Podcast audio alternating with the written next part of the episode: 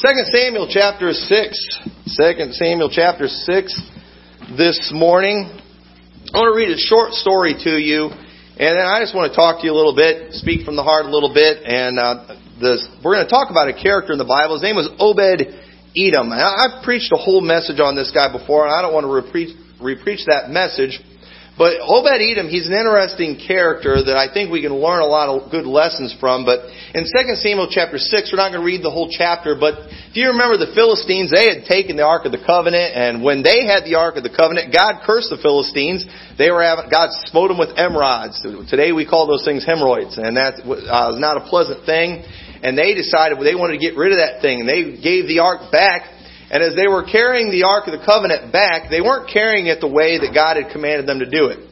And they were, it was supposed to be carried by the priest, and they had put it on some oxen, and the, one of the oxen uh, stumbled, and when he did, a man named Uzzah went and he tried to steady the ark, and when he did, the Lord got angry and smote Uzzah. And he killed him that day, and David, he got scared. Uh, he was scared of the Lord that day. And he they stopped carrying the ark and they went and they took it and they put it in the house of a man named Obed Edom. And in 2 Samuel chapter 6 verse 9, it says, And David was afraid of the Lord that day and said, How shall the ark of the Lord come to me? So David would not remove the ark of the Lord unto him into the city of David, but David carried it aside into the house of Obed Edom the Gittite. And the ark of the Lord continued in the house of Obed Edom the Gittite three months, and the Lord blessed Obed Edom and all his household. And it was told King David, saying, The Lord hath blessed the house of Obed Edom and all that pertaineth unto him, because of the ark of God. So David went and brought up the ark of the God from the house of Obed Edom into the city of David with gladness. So right here we see this Obed Edom, notice he was a Gittite. And there was another very famous person in the Bible who was a Gittite, and his name was Goliath. Goliath of Gath. He is referred to in one part of the Bible as a Gittite, a Philistine. I don't know if y'all realize this, but Obed Edom is a Philistine. The Philistines were always enemies of Israel. But notice that when Obed Edom, David, he's scared, and that he allowed them to keep the Ark of the Covenant in his house, and while he it was there, God was blessing Obed Edom in a great way. And you know, a, a lot of these, some of the things about Obed Edom, I don't know, conclusions, things I've came to, the Bible's not specific on what his thinking was, what happened. But if you go through, if you just do a search, uh, if you have one of those uh, Bible software programs, you do a search of Obed Edom, you will see him mentioned several times throughout the books of 2 Samuel and Chronicles, and every time you see Obed Edom, he's always around the Ark of the Covenant. He's as close as he can get to it. And I remember as a little kid, I remember when I heard this story, and I remember hearing about the blessings that he received when he had the Ark of the Covenant in his house. And I remember thinking, that must have really stunk when David came and took the Ark of the Covenant. I mean, could imagine having that in your house, and obviously he knew it wasn't his. I don't think he would have tried to keep it. But we see, though, and years later, as I'm studying this man, I see that everywhere you see him mentioned, he is close to the Ark of the Covenant. We can conclude from all these things in the Bible. We're not going to read through all the scriptures. We don't have time. But when the Ark of the Covenant was taken from his house, you know what he did? He followed the Ark of the Covenant. He followed it wherever he went. We see that this man, he was a Philistine from Gath, a Gittite, that's an inhabitant of Gath we see this ark was brought to his house. He received the blessings of the Lord. And only Levites were supposed to be the ones around the Ark of the Covenant. They were the only ones that were supposed to handle it. Obed Edom, he's not even a Jew. And yet God is blessing him when it's there.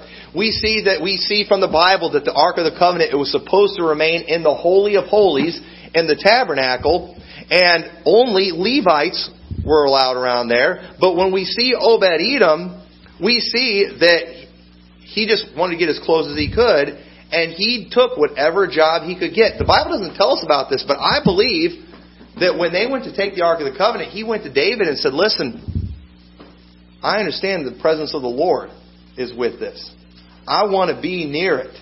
And we see, if you read through all the references, we don't have time to look at all of them, that we see he was a janitor, was one of his jobs. That he had there in the tabernacle near the ark. He was one of the musicians. That was a job only for the Levites. And he, this man's not even a Jew, and he gets this job. We see that he was a doorkeeper. Specifically for the tabernacle, there's only two guys got to do that job. I mean, this guy, wherever he could get close to the ark, that was where he was at. And we see that the Lord continued to bless him. As you read references to him, he had many sons, and it's naming all his sons, and it says, For the Lord blessed him. And not only did he work uh, around the Ark of the Covenant, his sons worked around the Ark of the Covenant. His grandsons worked around the Ark of the Covenant. He figured out there's something special about the house of the Lord, and he wanted to be near it. He wanted his family to be near it, and the Lord blessed his house. Every time you see Obed Edom mentioned, he's always being blessed. Every time his family was blessed. Obed, the name Obed means servant. Obed Edom means servant of Edom. Okay, he was probably a slave for another country. Now he's working for Israel. Now he's working for the house of the Lord. And an interesting thing, you know, we don't think, you know, a servant, that's not a big status thing, is it? But we see that, you know, being a servant of the Lord is no small thing. And one of Obed Edom's sons, uh, if we took time to read all the scriptures, you know what he named his son? Obed. Why? I think these people figure out, you know, there's nothing wrong with being a servant when you're a servant of God.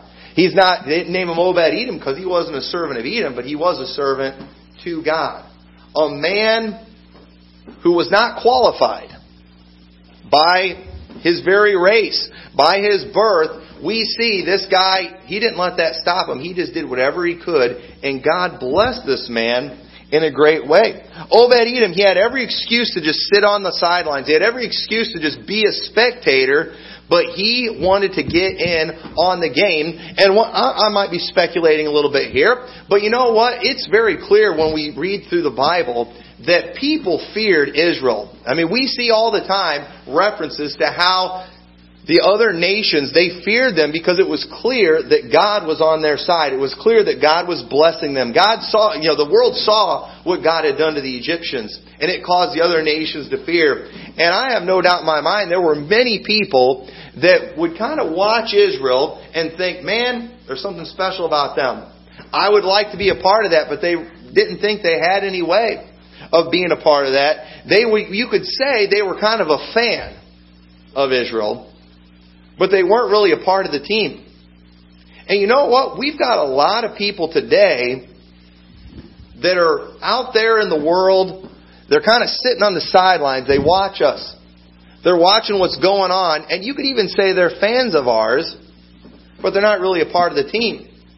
You know, I, I talk to people all the time, and I'll tell them, you know, I'll be out knocking doors and inviting people, or I'll just be in a random place. I was at the barber shop the other day, and I was talking to a guy, and he was asking what I do, and I mentioned that I was a pastor of a church, and and it's amazing how many people, when I tell them I'm a pastor, and I tell them about how we started the church, they'll tell me all, man, that's wonderful, and they'll cheer me on, and they'll talk about how great how great that is. And I'll be, hey, where do you go to church?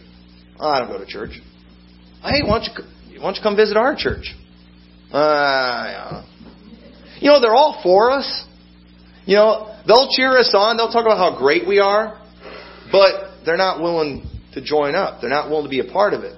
And there's a lot of reasons. Sometimes people, because of their past, they feel like they can't be. You know, we got to teach them. You know, hey, Lord can forgive your sins. He can change your life. He did with Obed Edom. Obed Edom, he did not qualify.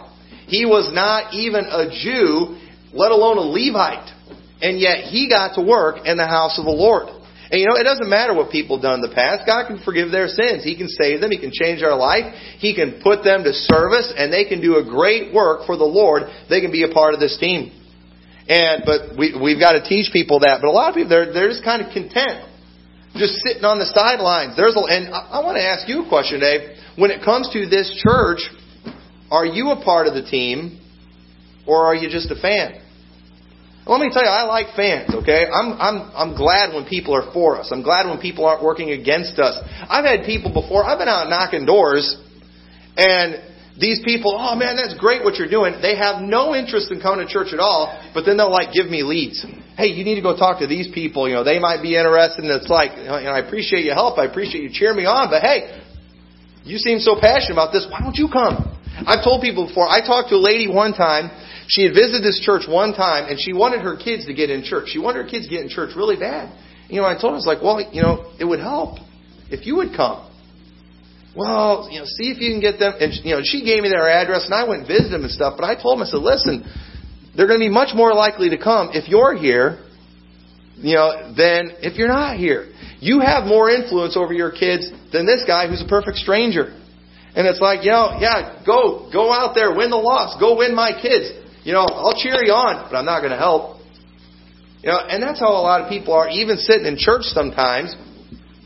They are kind of a fan, but they're not really a part of the team. And listen, I'm not gonna, I'm not gonna, I don't want to name any names today. I don't want to like, you know, give people praise. But I thank God for all the people that are here who are a part of the team and who contribute. And I, you know, and I'm careful. I, I don't like to complain because I don't ever want to discourage the team. I appreciate those who are in the fight, who are involved, and I never want to discourage them. But I'm not, and I'm not saying I'm not going to say anything that I say today to discourage anybody. But I want to encourage other people to maybe get involved and be a part of the team because we need you. We need every one of you. Churches today are dying all over the place. It is sad what is going on in the houses of God today. We can't have this. We, we need workers. We need team members. Fans, they're one thing. But we need, we need team members. You know, and so what can you do from going to being just a fan? Somebody who's cheering everybody else on to one who's actually contributing. I like going to games. I, I enjoy watching a ball game. I, I, I enjoy it. I like being a fan is fun, but you know I think it's more fun playing. I think it's more fun being a part of the team. I can't tell you how many times I've watched my you know boys and stuff out playing basketball games and they're struggling and doing bad, not playing the game right, and I just want to run out there sometime and go play for them. But you know I'm not qualified. I'm too old. You know I'm not in school anymore, and that, that's happened many times. And, you know, here's the thing with what we're doing right here, anybody could be a part of this team. You don't have to sit on the sidelines and just cheer us on. If you don't like how something's going, you can get in on it. You can get involved. You can participate. So, you know, many call themselves Christians that are out there today, but they never go to church. It's amazing how many people are out there, you know, knocking on doors. The guy I talked to, I talked to a guy at the barber shop, and I was telling you know, he mentioned, or I told him how I'm a pastor, and he's like, that's great. And, you know, he's talking about how wonderful that is. And so I was like, so where do you go to church? Oh, well, I, I haven't gone in a long time. I was like, well, why don't you come to ours then? You know, I, I told him where we were at. He knew where it was at. I told him what time we have service. It's been like three weeks since then. I haven't seen him yet. and I, you know, man, I'm glad he was cheering me on. I'm glad he didn't say, "Ah, oh, that's stupid. What a waste of time." No, he talked about how great it was. He's cheering me on, but I haven't seen him here yet. He hasn't gotten involved. Probably sitting at home, doing nothing. And you know what? The guy might be saved. But who's he helping sitting at home doing nothing? Nobody. Not encouraging me. I'm not motivated by that. You all aren't motivated by that. Nobody's motivated by that. He's not getting any spiritual food from that. Although maybe he's watching a sermon on TV. Well, how's he going to exhort the brethren from watching a sermon on TV? He's not going to, he's not going to help anybody doing that. That's not church. You need to be in the house of God, amongst the people of God. In Exodus chapter 20 verse 7, the third commandment, Thou shalt not take the name of the Lord thy God in vain. The Lord will not hold him guiltless who taketh his name in vain. Many times people associate taking God's name in vain with blasphemy, with using God's name in an inappropriate way. But the truth is, blasphemy, the Bible always says there's, there's forgiveness for blasphemy. Except for blasphemy of the Holy Ghost. But when the Bible says the Lord will not hold him guiltless if taketh his name in vain, what's that talking about? I believe it's similar to a, a woman when you get when she marries a man, she takes his name. My wife, when she married me, she took my name. So you know what? She's supposed to act like my wife, not somebody else's wife. She's supposed to, you know, do the duties of a wife for me, not someone else. And there's people out there who say they are a Christian who have taken the name of Christ on themselves but it's been empty. It's been in vain. They're doing nothing with it. They're not serving God with it. Maybe they're serving false gods with it. I believe that's taking His name in vain. Listen, if you say you're a Christian, do the world a favor and act like a Christian. Do the world a favor and represent a Christian in a good way. represent God. There's things that He expects from His people. But you know, there are, there are fans of teams in word only. Okay? For, for years now, I've been saying I'm a Cub fan, but I never really did much about it until last year when, you know, there was the fair weather. I'm a, I'll admit it, I'm a fair weather fan when it comes to baseball. I, I'm a Bears fan. But you know how many games I watched this year when they were struggling? Zero. I didn't, I didn't watch one Bears game. Why? They stink. Who wants to watch that? You know, that's, uh, so I'm not even a good fan in that area, but there's a lot of people that that's kind of how they are. If things are going good in Christianity and a church, they're there. You can count on them. But when things are tough, you can't count on them. They're nowhere to be found. You know, there, and, but there's some fans, you know, they're serious. Doesn't matter how bad the team's doing. Doesn't matter what the weather's like. There's going to be there. You know, there are fans who dress like they're fans of a, of a specific team. You know, it's amazing how much Baptists get called legalistic if they start talking about dress and stuff. But you know, we don't think anything of going to a Cubs game and notice how everybody wears blue. And you know, we notice how everybody dresses a certain way there. I mean, some of these places they're so legalistic and people are so extreme that they even paint their bodies the color of that team. I mean, what in the world was going on there? Some of these people they'll get tattoos of the team logo on their body and they say we're extreme. I mean, I saw a video one time they were talking about like religious extremists in areas and comparing them with fans of ball teams. And it was amazing the similarities of some of these, you know, fans of teams and people in different cults and things. It was pretty, it was pretty crazy. But you know what? Fans, you know, if you're if you're really for something, you're not afraid to look like it. There are fans that show up at games that cheer the people on. But you know what? We need people to be cheering on those who've gotten involved and participate in the work of the church. It's amazing how many people come into church and they criticize everybody else while they're doing nothing. Listen, we don't need that at all. Nobody needs that. But you know what we need are the fans. What we're looking for, we want fans, but we want fans who eventually become part of the team. Think about that. I mean, that real hardcore fan of a ball team Back when I was a real Cub fan, a die-hard Cub fan, when I was a little kid, I used to imagine playing for the Cubs. Think how great that would be. But you know what? Even now, if I went back to that, at this point in my life, it's too late. If I devoted my life to baseball, I would probably never make a professional baseball team. Probably never. If I devoted the rest of my life to football, I would never make a football team. It's just physically impossible. I'm too small and too scared of getting pummeled by them guys. I, I couldn't do it. But you know what? People have that same attitude when it comes to the things of God and being involved on the Christian team. But let me tell you, God can use any of us. It doesn't matter. It's not too late for anybody to be a part of this team and to get active and to get involved. And we do. We want people cheering us on. We want fans, but we want them to eventually become part of the team. We want them to get actively involved. And we see that, you know, Obed Edom, he was a former enemy of Israel. He was a Philistine. Look what, and look what Romans chapter 5 in verse 8 says. Romans chapter 5 and verse 8. Many people have this attitude, no, it's too late for me. I can't do anything. Romans 5 8 says, But God commendeth his love toward us, and that while we were yet sinners, Christ died for us. Much more than being now justified by his blood, we shall be saved from wrath through him. Why are we being saved from wrath? Because God was mad at us because of our sin. God is going to pour His wrath out in this world someday because of sin. But thank God, He died on the cross. When we accepted Christ, He saved us. We've been saved from wrath. God was mad at us at one time.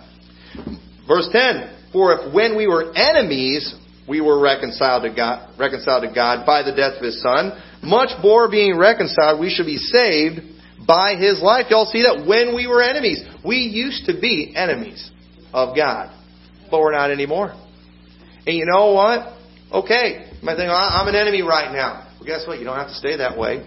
You can get saved. You can get forgiveness. You can be a servant of God. The apostle Paul who wrote that, he was an enemy of God. He persecuted the church. He persecuted Jesus Christ himself. Jesus, when he met him on the road to Damascus, Saul, Saul, why persecutest thou me?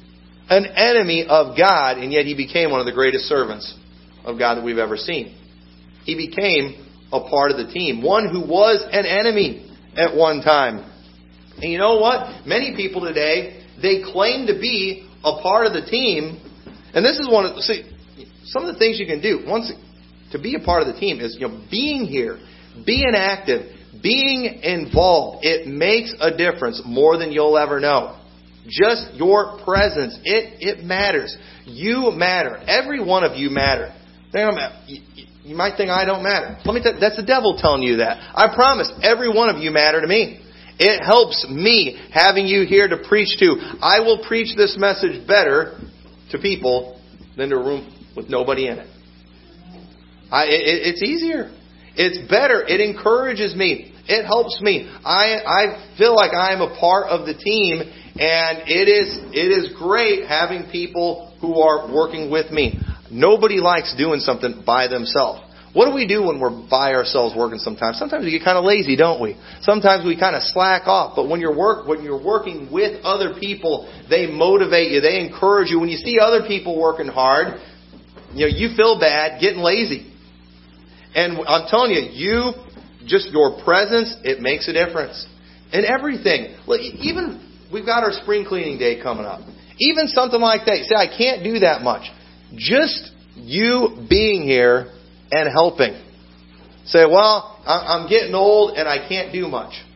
Well, guess what? If you're here, you know, if you're in your 70s or 80s and you're here helping, guess what that's going to do to all the young people? You'll be like, man, I was going to stay home and not do nothing, but I'm really going to look like a loser if I'm too lazy to do it. When people twice my age are doing, know, you're going to motivate the young people to step up. You know, it's pretty sad, you know, the, this younger generation, their lack of willingness to do anything. It's amazing how many churches that are out there today that, I mean, it's being run by senior citizens. And thank God for those senior citizens, but where's the next generation? Where are they at? Where are the young people getting involved and helping? You would think seeing them elderly people doing all the work would convict them and would light a fire under them and make them want to get out and do something but boy, some people are just pathetic and won't do it. That's sad. Thank God for those senior citizens that do that. But boy, we need a younger generation too. And you know what? You seniors, you can you can motivate, you can help in that area. Many claim to be a member of God's team, but they, they they're not willing to support it financially.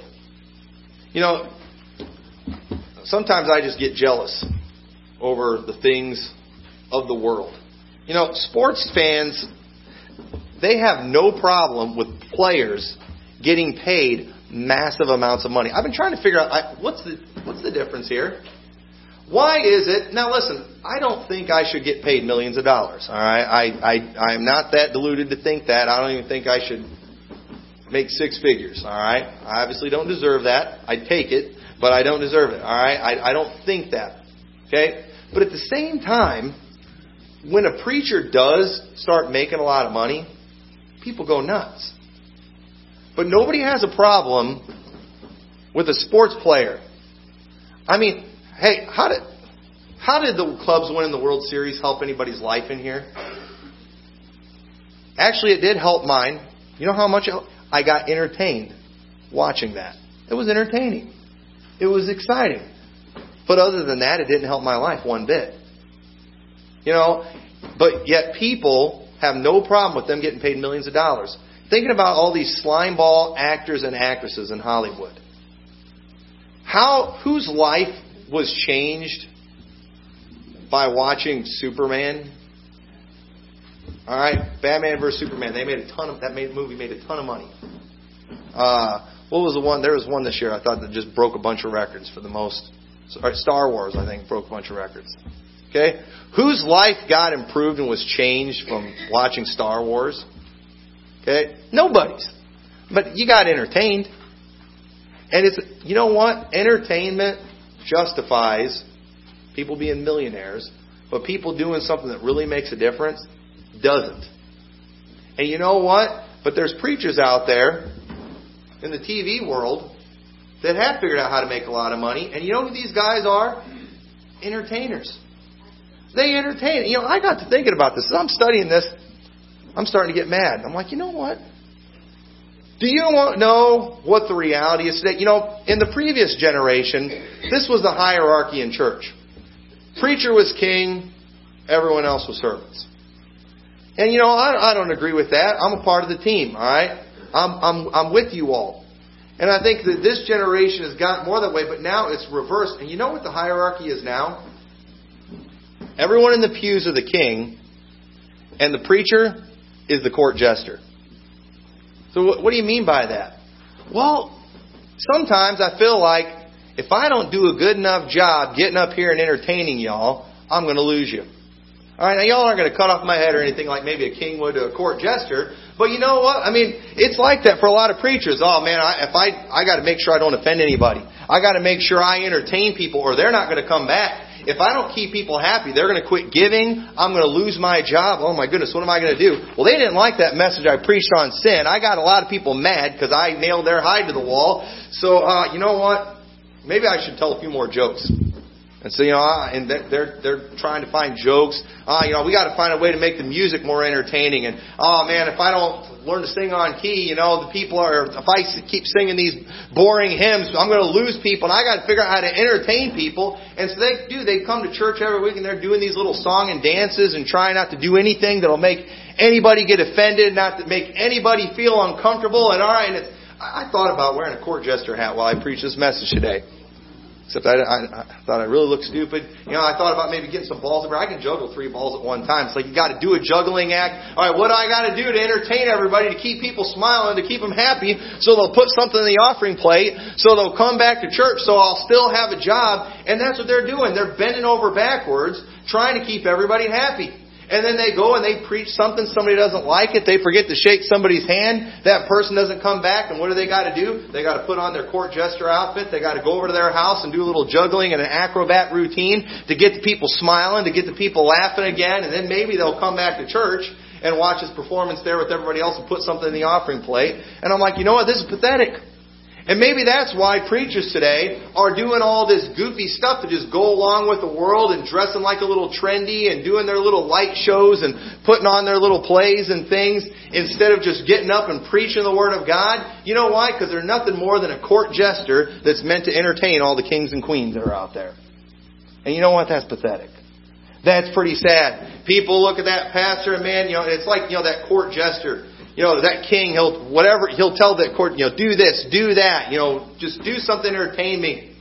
You know, fall on your face, hurt yourself, do whatever you have to do to make me laugh, and they'll put all these expectations on him, and that court jester, he'll do whatever he's got to do, because he knows he's in trouble if he makes the king mad. And so it's like that in churches. Not only do they expect the pastor to you know entertain them and put on a show. But you know, hey, we want the pastor's family to do the same thing too. Boy, if you see the pastor's kids do anything out of line, boy, they'll just you know that you know that pastor, that church, they're no good. You know, I expect this from their kids. They're you know, and and pastors they shot themselves in the foot with this. But somewhere along the lines, we got the idea that the pastor's wife is the first lady of the church. You ever heard that before? Pastor's the first lady of the church. You know, treat her like royalty. You know, treat her like a queen. All that kind of stuff. And let me tell you, that's nice, but show me in the Bible where the pastor's wife is a role in the church, where it's an office in the church. You know what? You know what my wife's job is? Is to be my my wife. It's to make me happy. Not all of you happy. I need her to make me happy. Not everybody else. That's not her job.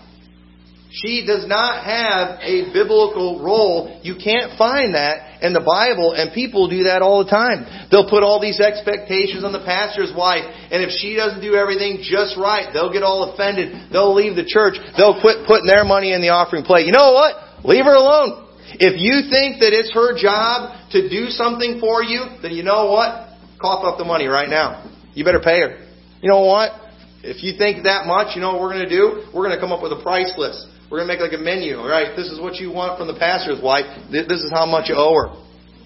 Listen, anything that she and she does a lot around here that is a huge blessing. But you know who she, you know who she does that for? For me, because it helps me, and I thank the Lord for that. And I ask her to do enough y'all don't need to ask her to do anything too.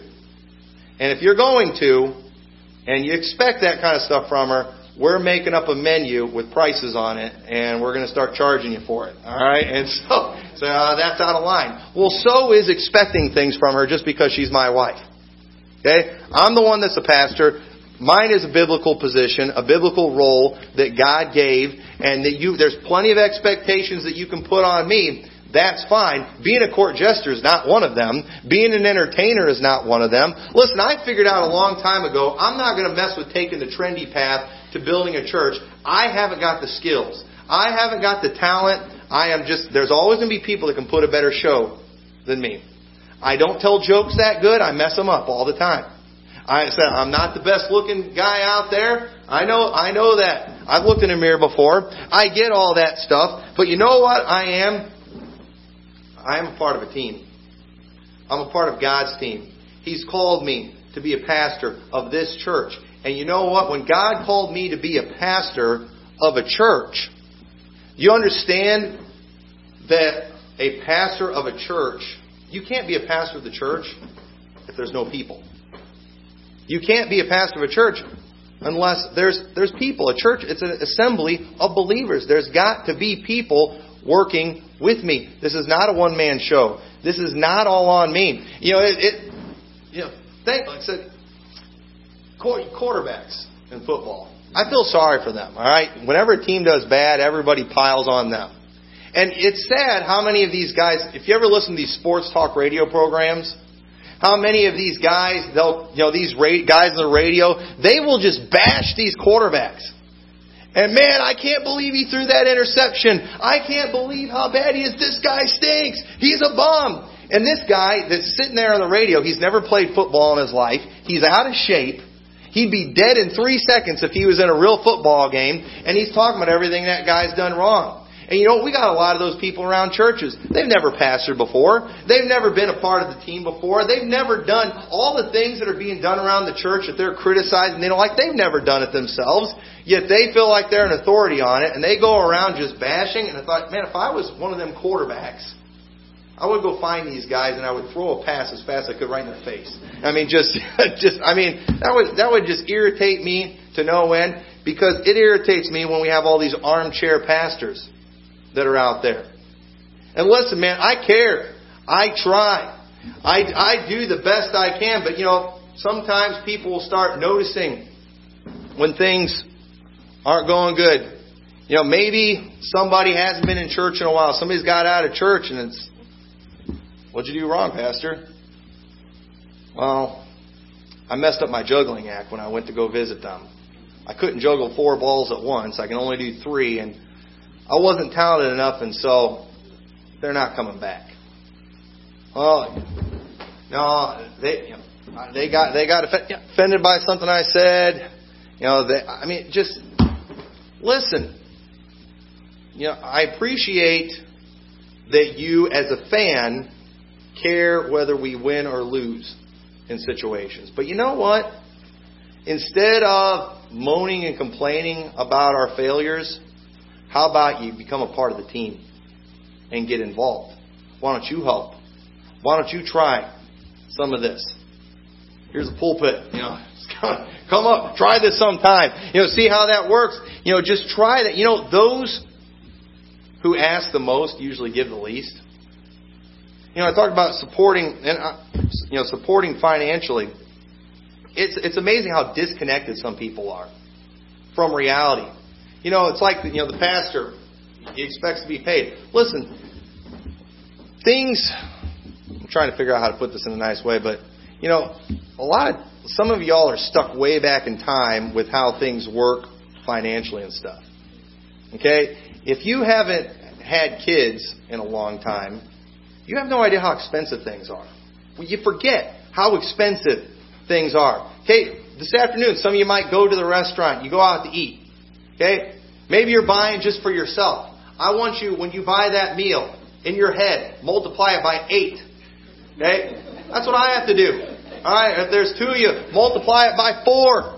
And think about that. How, how that's expensive. Next time you go out and you buy groceries for yourself, multiply it by eight or four. Do the math. Figure that out. It's not an easy thing. Okay? And let me tell you, I love doing what I'm doing. Okay? Nobody asked me to do this. I volunteered to do this. I love doing what I am doing. But let me tell you something, it gets my dander up just a little bit when people who are not contributing financially or physically have something to say. I could care less to hear that from you. Now, if you're part of the team, if you're somebody that's working, if you're somebody that's helping, if you're somebody that's contributing, and thank God for those of you that are, we could not do what we do without you. I could not do what I do without your giving. Couldn't do it. It can't be done.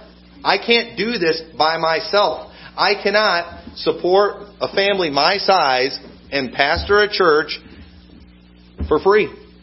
I can't do that. I've got to ha- I've got to have an income. And those of you who contribute, those of you who help, you make that possible. You make it possible for me to get to the hospital to visit people. You make it possible for me to be able to get out and go soul winning like I need to, and to make the visits, and to you know go and, and to do the little juggling acts and things for people to try to make them happy and get them back in church. You make that happen by your help, by your giving. And let me tell you, I don't take that lightly.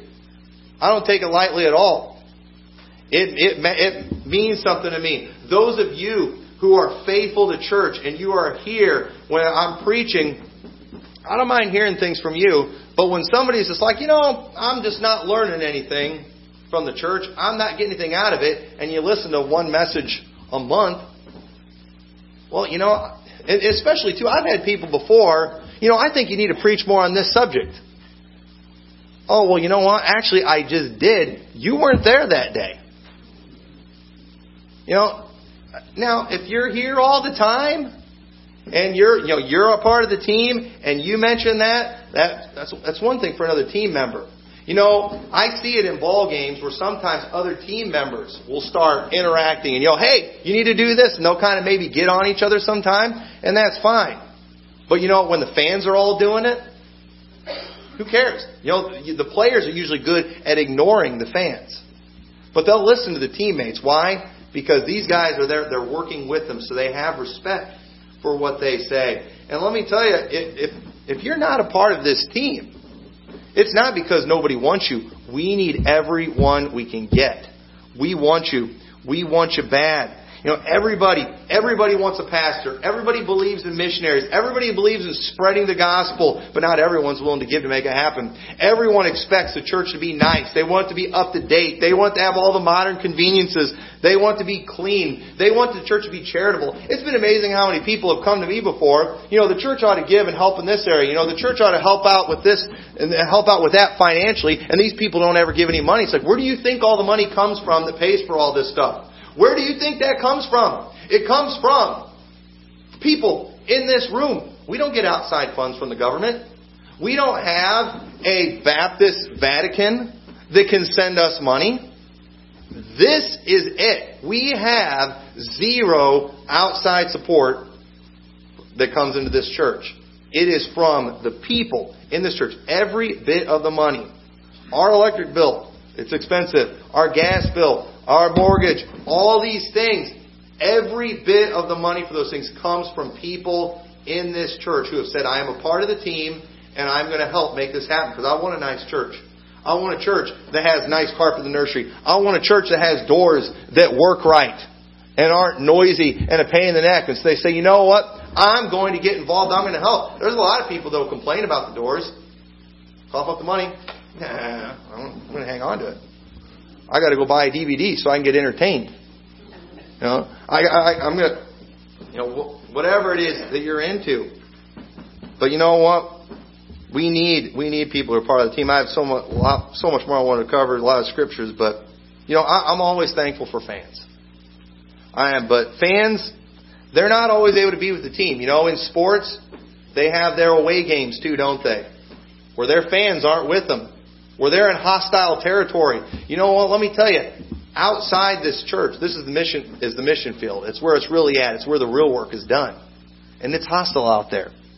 We don't have a whole lot of fans that are out there, But you know, and you know, whenever teams are at the away games, you know who they look to? They have to ignore the fans, and you know what they do? They rally around their team members for support. They focus on their team members to keep them motivated we're in that, when, when they're in that hostile territory. And we need those team members because it's not all it's not all nice out there. It's nice in here, but not out there. And that's where the real work's at. That's where the soul winning goes on and the real witnessing. It happens outside these doors. Fans only get to watch the game. That's all they see. The fans, they watch the game. They don't see the practices that go into it. You know, they don't see all the work that took it took those players to get to where they can do the things they do. And many people in church, they don't see what all goes on behind the scenes. They don't see what goes into the preparation of a message and the preparation of the music. They don't see what it takes to get the place looking nice and keep the place up to date. They don't see all the behind the scenes stuff that goes on. Fans don't see that. The team members do see that. And they appreciate that. And we see it all the time where the fans are all mad at some teammate, but you know what? Maybe the quarterback in the football game, and you'll see how the team members, they always rally around that guy. Oh, well, they're just being loyal because that's what you're supposed to do. No. They have seen all the work that person's put into it. They have been in the game. They understand that it wasn't all their fault. That maybe they failed. They played a part into it. They rally around where the fans are ready to take them out and lynch them all the time. And that happens in church where people who are not a part of the team, just onlookers, they'll start bashing everybody in the church, start running things down, running the preacher down, running other workers in the church down, criticizing everything that's done. You know why they did it? Because they didn't see what went on because they're not a part of the team. And if you're, once again, if you're not, it's not because you can't be. Anybody can be a part of the team.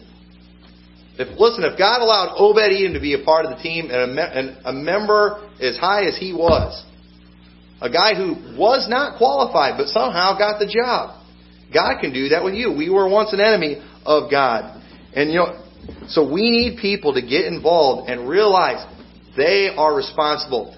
It's not just on me, folks. You are responsible for this church. A church is not about one man.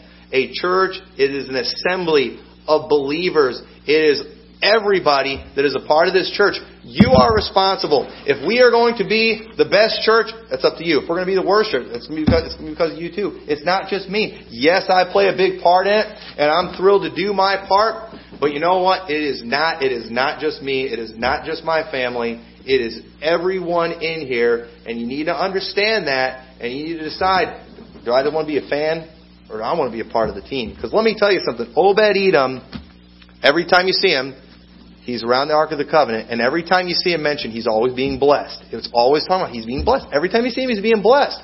Why are you in this, Brother Tommy? You know why? Because there's blessings in it. And I enjoy the blessings. And I want you to have part in the blessings too. I want you to get to enjoy the blessings that come with serving the Lord. It's a good thing. I want to help people. I want people's lives to be happier, and it breaks my heart when there's people who come to this church and yet their lives are still a wreck, it doesn't have to be that way. And then a lot of times too, people like, that's your fault, Pastor. You must not be preaching good enough. You must not be helping them. Listen, they got to play a part in this too. I can't make anybody do anything. I want them to be blessed. I want you all to be blessed. And you will be blessed if you're a part of the team.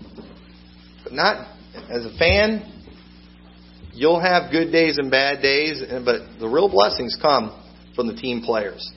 And so, are you a part of the team or are you just a fan? I hope you'll be a part of the team. So, with that, let's all stand together.